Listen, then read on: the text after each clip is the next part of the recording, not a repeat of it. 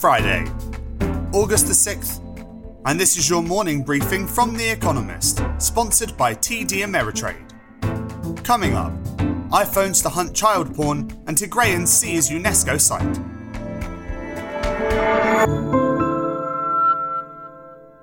First, the world in brief. Apple said it will install software on its iPhones that can scan for images of child pornography. The cryptographic system will compare users' stored photos against a database of images held by America's National Center for Missing and Exploited Children. Privacy activists expressed alarm about the potential surveillance of millions of users. Triumphant rebels from Ethiopia's northernmost region of Tigray captured Lalibela, the site of 13th century Orthodox churches cut from living rock. Lalibela is a UNESCO protected site. To seize it, the Tigrayans forayed into neighbouring Amhara state heartland of the country's historically dominant ethnic group. In their war against the national government, which started in November, the rebels' footprint is still expanding. Shares in Bukalapak soared on their first day of trading, following Indonesia's biggest ever IPO. The e commerce platform, which counts China's Ant Group among its backers, raised $1.5 billion through a listing of 25% of its shares. Although Bukalapak has yet to turn a profit in its 11 year history, investors think it well placed to flourish in Southeast Asia's burgeoning online shopping market. India proposed to scrap a notorious, quote, retrospective tax, which has cast a shadow over foreign investment since 2012 and created legal headaches that persist to this day. Post facto charges against Vodafone, a telecoms giant, and Cairn, an energy firm, were supposed to have raised billions for the exchequer, but India kept losing in international arbitration and then refusing to pay restitution. The Biden administration called for half of all new vehicles sold in America to be electric by 2030 in a bid to reduce carbon emissions. It is a target rather than a legal requirement. Mr. Biden will also mandate that cars meet a higher miles per gallon performance than that set by the previous administration. Carmakers endorsed the pledges at the White House. Greg Abbott, the Republican governor of Texas, will convene a second special legislative session on Saturday in a third attempt to pass voting restrictions. Last month, Democratic lawmakers fled the state to deny him a quorum in the Republican held assembly. Mr. Abbott has said the absconding Democrats will be arrested and forcibly returned to the Texas legislature when they re enter the state. Joe Biden offered a quote safe haven to thousands of Hong Kongers resident in America, allowing them to extend their stays by 18 months. Mr. Biden's directive cited, quote, compelling foreign policy reasons, i.e., the Chinese government's crackdown on basic liberties, as the justification for the move. Other lawmakers want to make it easier for Hong Kongers to obtain refugee status in America. And fact of the day 500,000, the number of COVID tests that have been conducted on Olympic participants, of which just 0.02% have come back positive.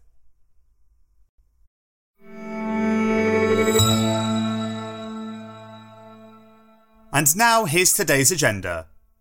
From rebound to redux America's Jobs Report. Until recently, there were two main reasons to be optimistic about America's economic recovery a decline in COVID 19 cases and an increase in jobs. The Delta variant has generated yet another wave of infections. Data today will show whether the gloom has also spread to the labour market. Economists had been optimistic, forecasting that America might have added about 925,000 jobs in July, up from an already strong June. But snapshots of the private sector published this week have pointed to a slowdown in hiring, potentially a sharp one. Amid renewed concerns about the pandemic, both businesses and job seekers seem to be holding back. That would complicate matters for the Federal Reserve. As inflation heats up, several of its governors have said they would like to rein in ultra loose monetary policy, but until the jobs market is in rude health, their counterparts arguing for patience may win the debate.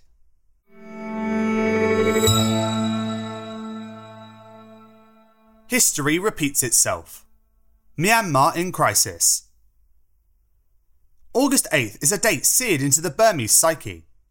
It marks the height of mass protests in 1988 against military rule leading to the resignation of the dictator Sein Lwin and the emergence of Aung San Suu Kyi as a champion of democracy and the leader of the opposition. The parallels with the present moment are striking.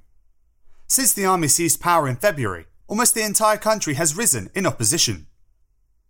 But today's protesters surely hope they will be more successful than their predecessors. In 1988, the army put down the popular uprising within a few months. Today, attacks launched by guerrillas on military targets deny the army a complete victory. This week, ASEAN, a club of Southeast Asian nations, appointed an envoy to broker a resolution to the crisis. But that is unlikely to trouble the generals. As history shows, they will stop at nothing to remain in power.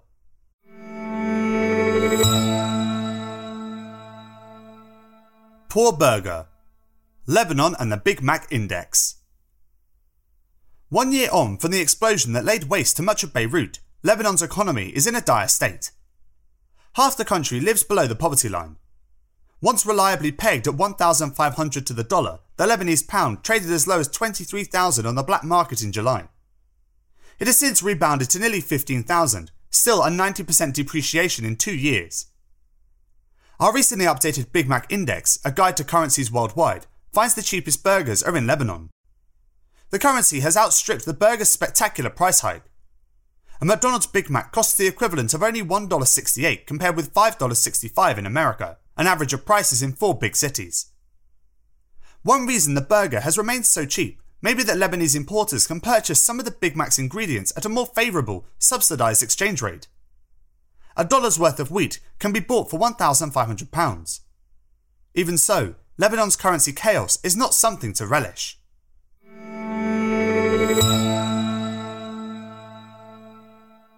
Listless and languishing. India's interest rates. A three day bi monthly meeting of the Monetary Policy Committee of the Reserve Bank of India concludes today. The surprise would be if the meeting, or much of the information discussed, matters at all. Recent measures of inflation have exceeded 6%, crossing the upper boundary set in Indian law requiring the RBI to respond. But the central bank's key lending rates are now less than 6%, think 4% or below, and no change is expected. The Indian economy, chronically mismanaged and now battered by waves of COVID 19 infections, is listless. The July survey of purchasing managers in the services industry by IHS Markit was negative for the third month in a row, even though manufacturing grew. Rising prices, particularly in food, fuel, and other commodities, have long been obvious, but officials have dismissed these as one off surprises or merely temporary, and thus less pressing than the need for stimulus. Even a hint that this approach could shift would be news indeed.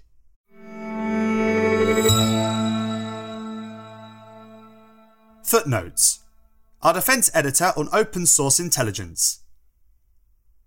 In the past two months, a handful of young researchers with little more than a laptop and some gumption unearthed what would have once taken a fleet of spy satellites and a well resourced intelligence agency. Decker Eveleth, an undergraduate student, and Matt Korda, a researcher, used commercial satellite imagery to discover hundreds of new Chinese missile silos in the desert. In this week's cover story, Shashank Joshi, our defense editor, examines how much open source intelligence, or OSINT, the use of publicly available information to discover secrets, is eroding states' monopoly on secrets. To get a feel for how the process works, take a look at how Bellingcat, an investigative group, and Arms Control Wonk, a blog and community that studies non-proliferation, unraveled the mystery of how a Ukrainian airliner was downed over Tehran last year, providing independent corroboration of what Western governments were saying. In this report, Jeffrey Lewis, the founder of the blog, explains how the combination of satellite imagery, computer aided modelling, and social media data has become a vital tool for studying nuclear and missile programs. Commercial satellites can now see what the human eye cannot. Thermal and infrared images reveal uranium mines. Sine and synthetic aperture radar sees rockets through roofs. But sometimes it's not about whizzy technology. Here's how to measure a North Korean nuke using Dennis Rodman's head. Nor is it just about nukes and geopolitics. One research group shows that publicly available data on the movement of corporate jets can be used to predict mergers. Sign and acquisitions, one corner of a burgeoning field of corporate OSINT. All of this means that states can no longer control the flow of information as they once did. A recent paper by Erik Lin-Greenberg of Columbia University and Theo Milonopoulos of the University of Texas at Austin, described here in simpler terms, uses survey experiments to show that commercial satellite imagery, quote, can be just as influential in shaping public attitudes as information supplied by government intelligence agencies. And for some wider reflections on the promise and pitfalls of OSINT, turn to Amy Zegart's thoughtful review of a new book by Eliot Higgins, the founder of Bellingcat. For more from Shashank, follow him on Twitter.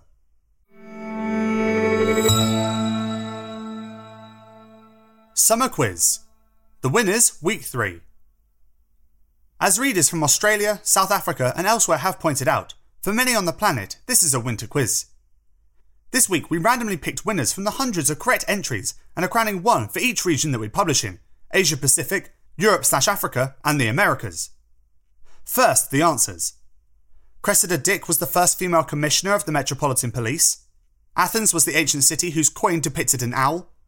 Twelfth Night is the date in the Christian calendar, also known as Epiphany Eve. And Othello is the board game in which players try to quote, flip the tokens of their opponent from black to white. The theme connecting them all is the plays of William Shakespeare. Kudos and celebrations for our knowledgeable winners. Yipeng Wang, Xi'an, China. Jean Christophe Agnesina, Milan, Italy. Rob Hamilton, London, Canada. Thank you to the Bard and everyone who joined in this week. Stay tuned for an even more tricky set of questions next week.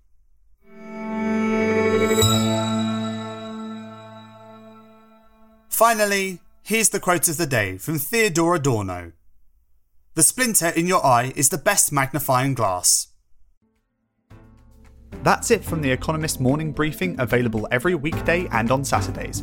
You can hear interviews and analysis from our journalists, including our current affairs podcast, The Intelligence, by searching for The Economist on your podcast app or asking your smart speaker to play the latest Economist radio podcast. And as a subscriber, you have access to each week's full edition in audio. Just download the Economist app on your mobile device to start listening.